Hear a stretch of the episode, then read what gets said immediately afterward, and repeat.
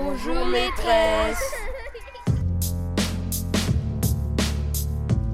Le micro est dans la classe. Florence Sauvois.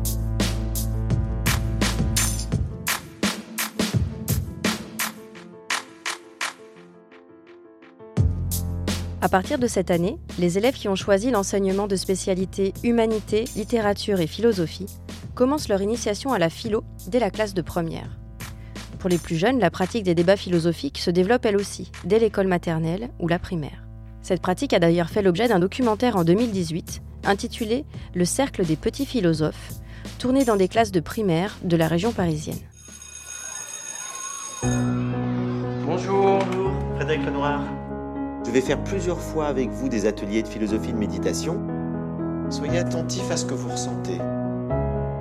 J'ai l'impression d'être un bourgeon, mais qui grandit de travers.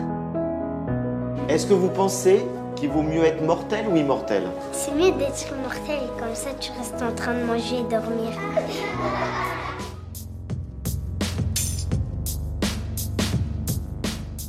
Dans la région parisienne, c'est en particulier l'Académie de Créteil qui est pionnière dans la mise en place de méthodes innovantes autour du débat philosophique. C'est le cas du projet Philogène.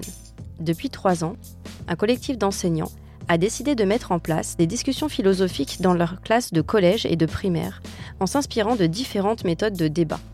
En particulier de celle inventée par Michel Tozzi, la DVDP, Discussion à visée philosophique et démocratique. Ce projet a été lancé dans l'Académie de Créteil avec le soutien de la CARDI et il est développé conjointement au Québec et en France. Mené principalement dans des établissements d'éducation prioritaire, il a pour objectif de développer l'esprit critique des élèves et de les initier aux valeurs démocratiques et civiques pour la pratique du dialogue philosophique. Aujourd'hui, le micro est dans la classe part à la rencontre de ces collégiens qui pratiquent la philo au quotidien. Un reportage réalisé par Diane Béduchot. Pour moi, être esclave, c'est ne pas être libre. C'est euh, être une personne euh, qui ne choisit, qui n'a pas de choix, qui fait ce qu'il doit faire. Alors euh, pour moi, dans la problématique, je trouve que le mot esclave, il est un peu trop fort, car pour moi, un esclave, il n'a pas le choix, alors que pour moi, euh, le progrès, bah, c'est nous qu'on l'a créé, donc on a le choix de l'arrêter ou non. Alors pour moi, euh, un esclave, c'est euh, c'est une personne qui dépend de quelque chose ou de, ou de quelqu'un. Et concernant le progrès... euh, Le 24 mai dernier, au lycée Adolphe Chariot de Vitry-sur-Seine, une centaine de collégiens et d'élèves d'école primaire se sont rassemblés toute une journée pour réfléchir, débattre et échanger. Il s'agissait du deuxième forum académique Philogène sur le thème de la culture. Tout a commencé au mois de juin, il y a euh, trois ans, où euh, Catherine Audrin, euh, accompagnée de Michel Tozzi et d'un certain nombre de, personnes qui étaient des amis euh, un petit peu du réseau de la philosophie pour enfants, nous, ils, donc, ils nous ont réunis à Paris et nous ont présenté cette idée qui était de développer la discussion à visée philosophique avec des enfants et des adolescents. Chose un petit peu inédite, c'est la partie discussion en visée philosophique et démocratique notamment avec des adolescents, c'est-à-dire à l'âge du collège où il y avait très peu de travaux, il y avait très peu d'expériences connues euh, et d'écriture là-dessus.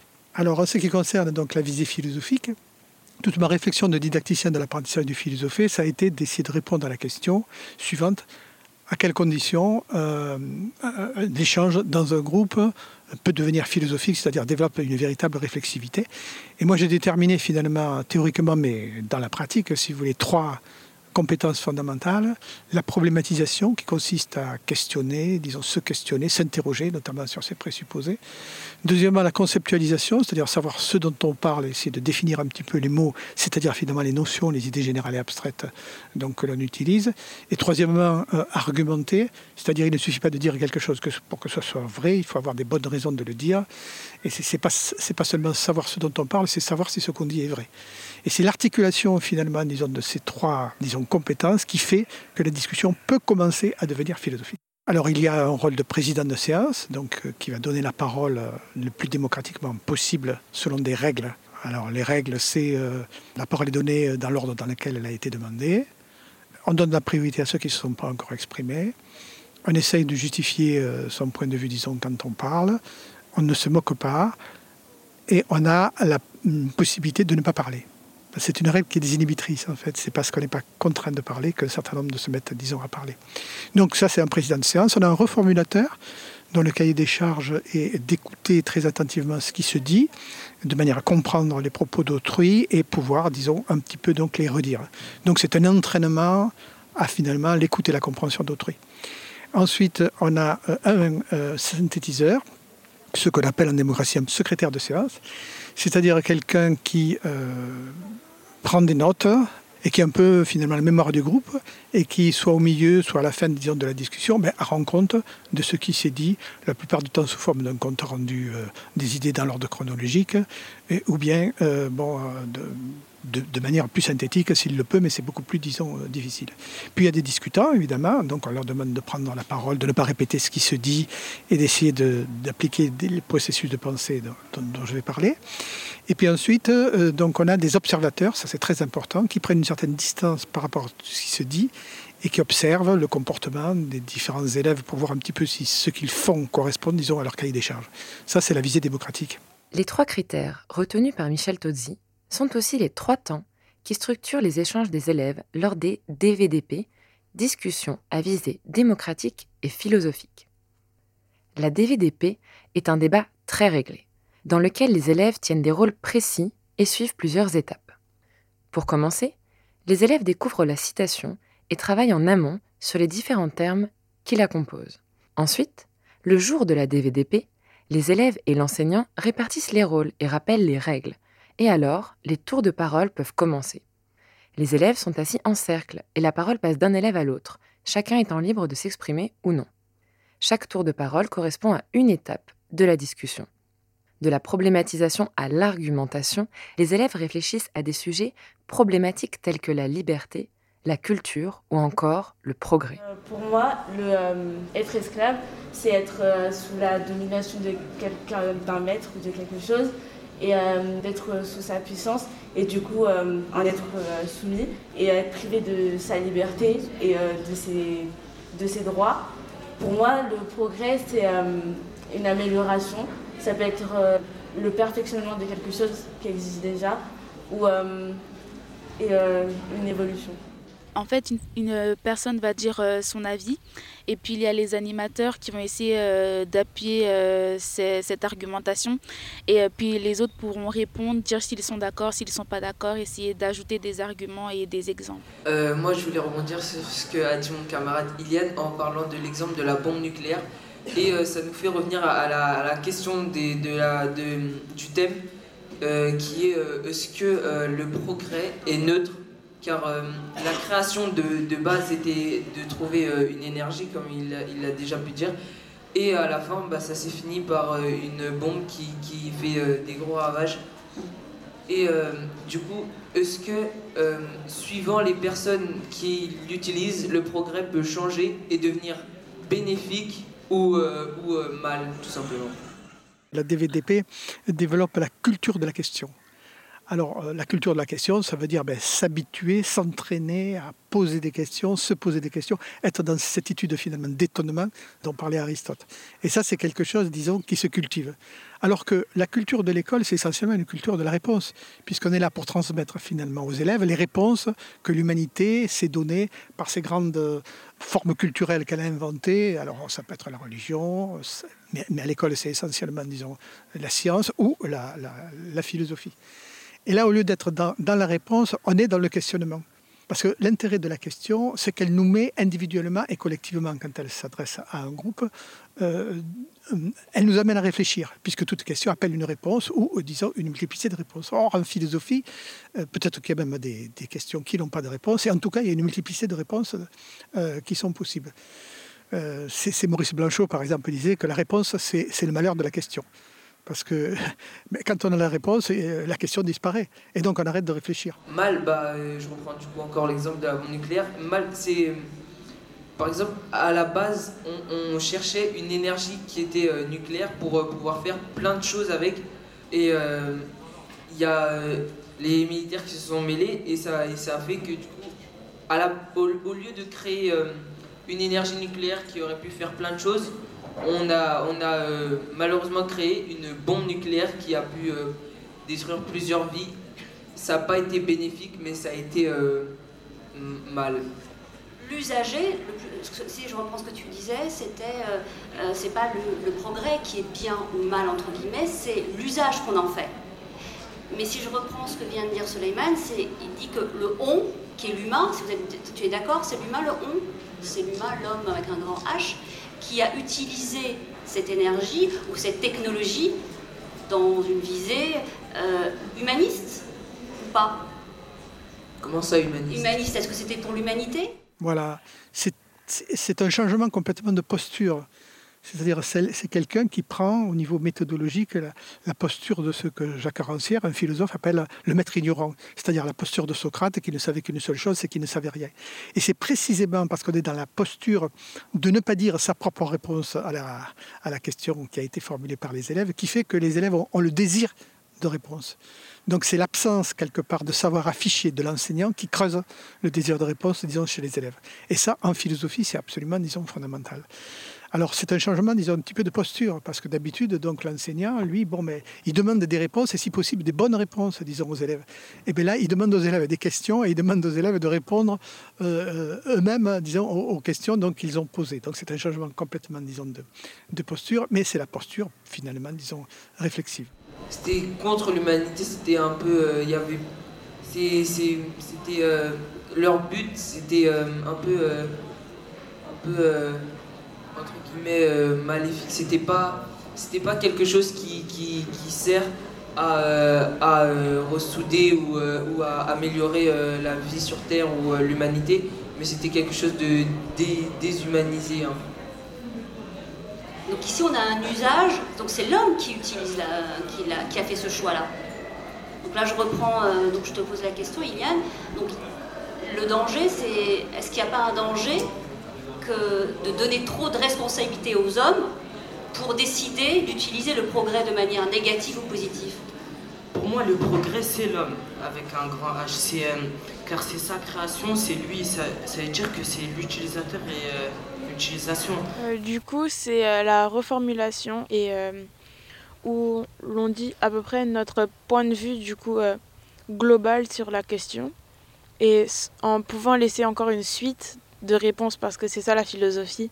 On n'a jamais vraiment de réponse. Après ce cheminement, arrive le moment de métacognition, un moment d'analyse qui permet aux élèves de prendre du recul sur le débat qui a eu lieu et de se mettre dans une posture réflexive pour prendre conscience de l'évolution de leur pensée. Puis on fait une phase un peu originale qui est une phase méta, où là les élèves vont échanger, travailler sur comment s'est déroulée la DVDP, qu'est-ce qu'elle nous a permis euh, d'apprendre et de construire, et euh, en quoi elle nous a permis de changer notre regard sur la question qui était posée au départ? C'est-à-dire qu'on on les fait cheminer euh, jusqu'au bout.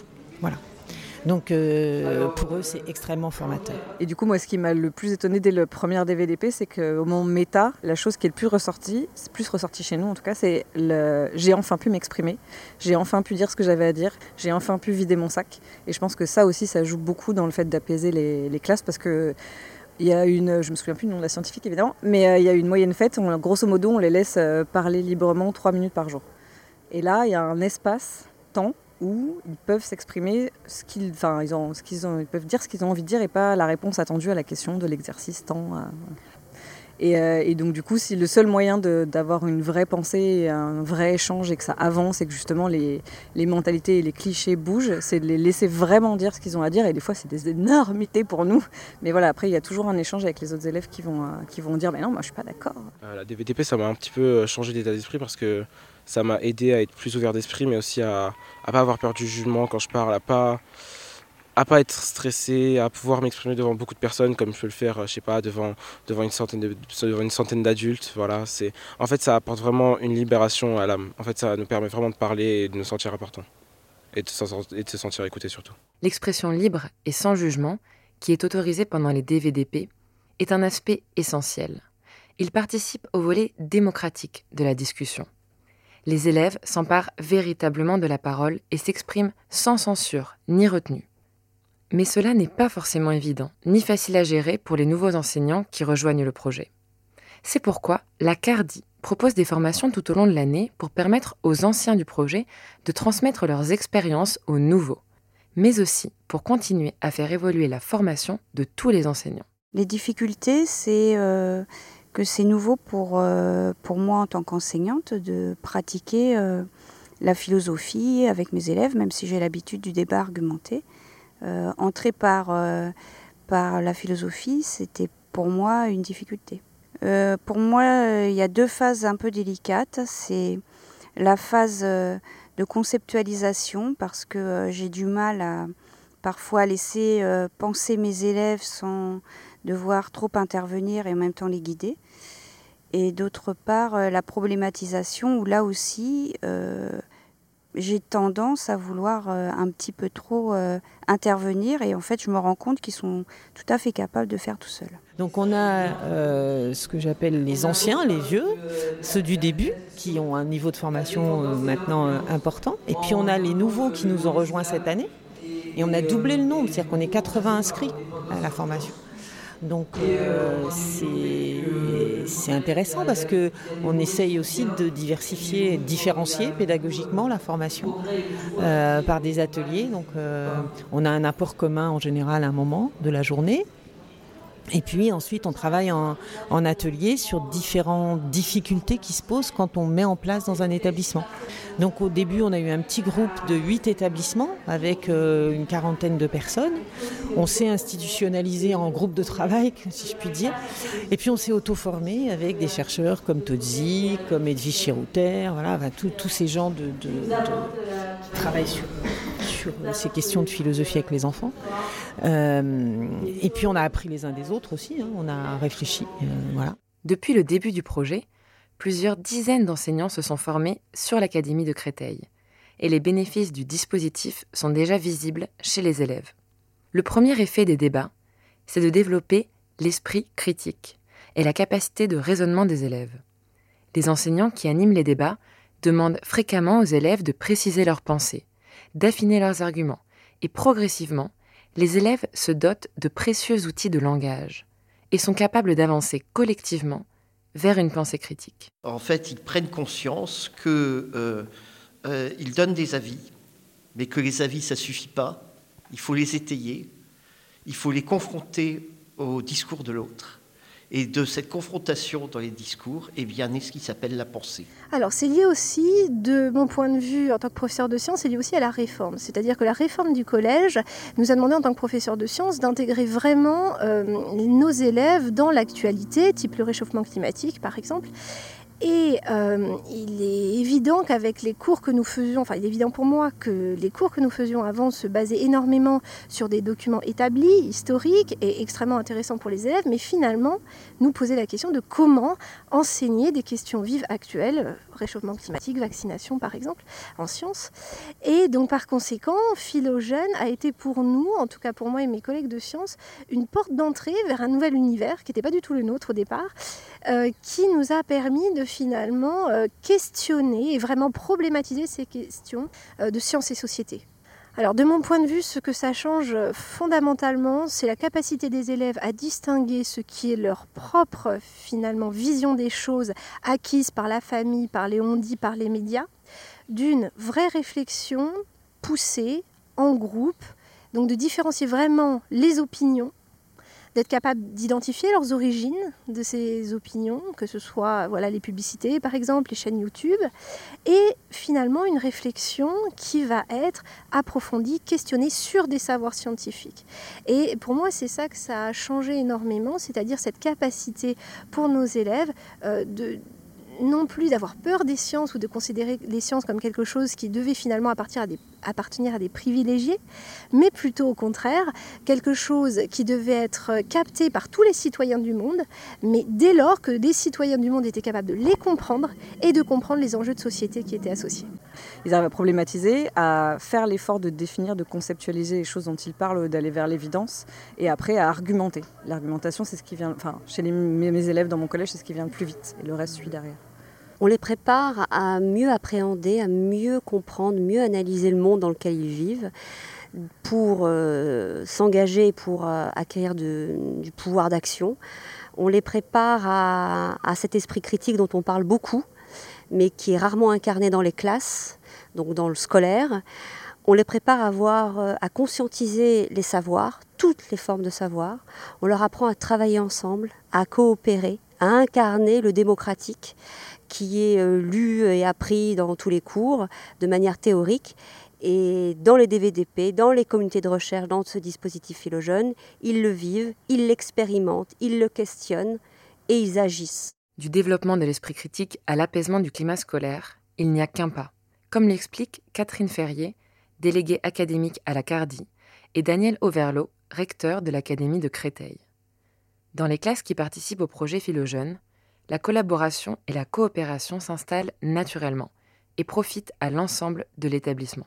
De même, ils ont euh, des attitudes, ils acquièrent des attitudes euh, de, défense et de protection du collectif qu'on ne leur demande pas. Par exemple, on s'est rendu compte que euh, les classes qui, qui travaillaient avec Philogène, c'était devenu des sentinelles dans la cour. On n'a jamais développé de projet sentinelle avec eux. Mais d'eux-mêmes, quand ils voient que ça commence à se frictionner, ils arrivent et ils font de la médiation en disant Mais attends, parlez-vous, au lieu de vous taper dessus, euh, vous pourrez sûrement trouver euh, un moyen d'eux, etc. pour nous, c'est très important. Nous sommes dans une académie dans laquelle la question de la citoyenneté est un objectif absolument essentiel et nous cherchons à faire de tous nos élèves, c'est d'ailleurs dans le projet académique, nous cherchons à faire de tous nos élèves des citoyens éclairés, responsables et participants à la vie démocratique. Et nous partons de l'idée que euh, le fait que les élèves euh, discutent entre eux, échangent, eh bien, ça les fait grandir. Euh, la discussion philosophique eh bien, remplace la confrontation par les points. Après trois ans d'existence et d'évolution, le bilan de ce projet innovant est très positif, comme l'explique le proviseur du collège Chevreul. Non seulement j'ai eu des retours des élèves, des familles et des enseignants, mais j'ai eu euh, surtout des observations, des observables du résultat que ça produit. Il se trouve qu'on a trois classes, nous qui sont particulièrement investies parce que ce sont des classes coopérative dans lequel la DVDP est un peu au cœur du projet de la classe. Et euh, j'ai pu observer année après année l'évolution des élèves via des conseils coopératifs en fin d'année qui me permettent d'avoir un échange avec ces élèves. Et j'ai mesuré le, bon prodigieux de la pensée de ces élèves, de leur capacité à s'exprimer, à avoir confiance en même pour s'exprimer face à des adultes et s'exprimer face à un conseil de classe, c'est pas pas très facile. Euh, donc euh, j'ai pu l'observer de mes propres yeux. Mais au-delà de ça, ce sont des, parents qui l'année dernière venaient vendre le concept de la DVDP parce qu'ils en avaient perçu les fruits chez leurs enfants auprès d'autres parents euh, pour faire la pub du collège. Donc, euh, donc euh, je l'ai vu chez les parents aussi. Et bien évidemment, les élèves, il suffit de voir leur fierté à, l'issue d'une séance ou leur inquiétude lorsqu'ils ont l'impression de ne pas avoir complètement réussi à aller au bout de, de, de l'exercice pour mesurer à quel point ils sont fiers de ce qu'ils font. Et je terminerai en disant que j'ai aussi vu des anciens élèves qui, au lycée, essayent en tant qu'élève de promouvoir euh, la DVDP. Et alors là, quand ça devient euh, des, ambassadeurs élèves, on sait qu'on a gagné. C'est plus facile maintenant d'argumenter et de préciser ce qu'on dit et de donner notre avis parce que maintenant on est plus à l'aise dans tout ce qui est avis personnel et et euh, remise en question de tout ce qu'il y a autour de nous. Par rapport à tout, on, est tous, euh, on a tous un avis euh, assez différent. Et c'est ça qui est drôle, c'est qu'on partage notre avis bah, pendant des débats philosophiques. C'est vrai que ça nous permet de, faire évoluer notre point de vue et de, de temps en temps, c'est vrai, de le changer.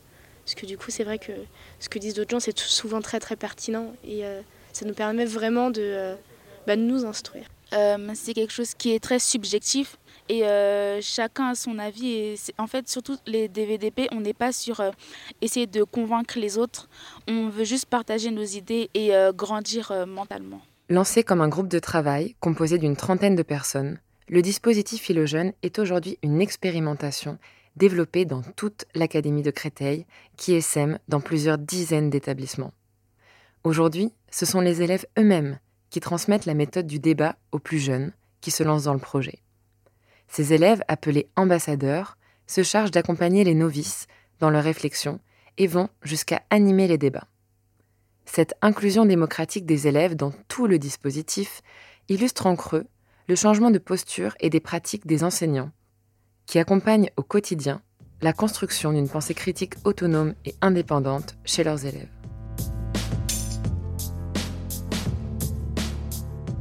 Merci à Diane Béduchot pour la réalisation de ce reportage. Merci aussi aux différentes personnes qui nous ont permis de découvrir le projet et de participer au Forum Philo Jeunes. Merci à Catherine Ferrier, Daniel Overlo, Bouchra Slimani, Kamel Benarisha.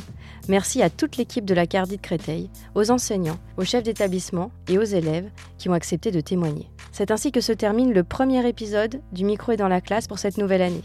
Merci à ceux qui nous ont suivis depuis bientôt trois ans et bienvenue aux nouveaux auditeurs. N'oubliez pas de vous abonner au podcast et n'hésitez pas à donner votre avis sur les réseaux sociaux. Comme d'habitude, nous allons nous quitter en écoutant un témoignage adressé à un enseignant. Si vous aussi, vous voulez remercier un de vos professeurs qui vous a marqué, envoyez-nous vos courriers à cadécole.ens-lyon.fr et nous lirons la lettre à votre place à l'antenne. On se quitte en écoutant la lettre de Xavier Sauvebois sur Think d'Aretha Franklin. Monsieur Gillette, vous étiez mon instituteur de CM2. Dans toute ma scolarité primaire, la chance m'a toujours accompagné. J'ai toujours été suivi par des enseignants différents, mais tous bienveillants. En CP, ce fut Madame Olivier. Au CE1, Monsieur Julien, instituteur à la poigne de fer, mais capable d'éclats de rire mémorables. Au CE2, Madame Chabert, notre institutrice chanteuse. Elle aurait été parfaite dans les choristes. Au CM1, Monsieur Tarditi, qui en plus des notions scolaires nous a appris le respect des choses et la tolérance. Et pour finir, vous, Monsieur Gillette, en CM2. Vous veniez en remplacement de celle que tout le monde craignait, l'ancienne directrice, Madame Chenavier, alias la Chouette elle vous transperçait d'un regard perché sur son estrade. Pour la première fois, un adulte nous considère en tant que personne et plus seulement en tant qu'élève.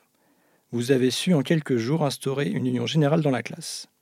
Nous n'étions plus des élèves, nous étions la classe de CM2 de M. Gillette. Doté d'une autorité naturelle, vous nous avez appris à être autonomes et à veiller les uns sur les autres. Aucun problème pour se lever le matin, tout le monde arrivait en classe avec le sourire et l'envie d'évoluer ensemble, et surtout des projets plein la tête, avec comme dénominateur commun le sport ou l'histoire. Pour finir, une petite anecdote. Lorsque vous avez pris votre retraite, j'avais alors 25 ans, tout le monde fut invité à l'école Pasteur de Cognac. Quelques cheveux blancs plus tard, vous n'aviez oublié aucun de nos prénoms. Alors, pour tout ça, un immense merci. Xavier Sauvebois.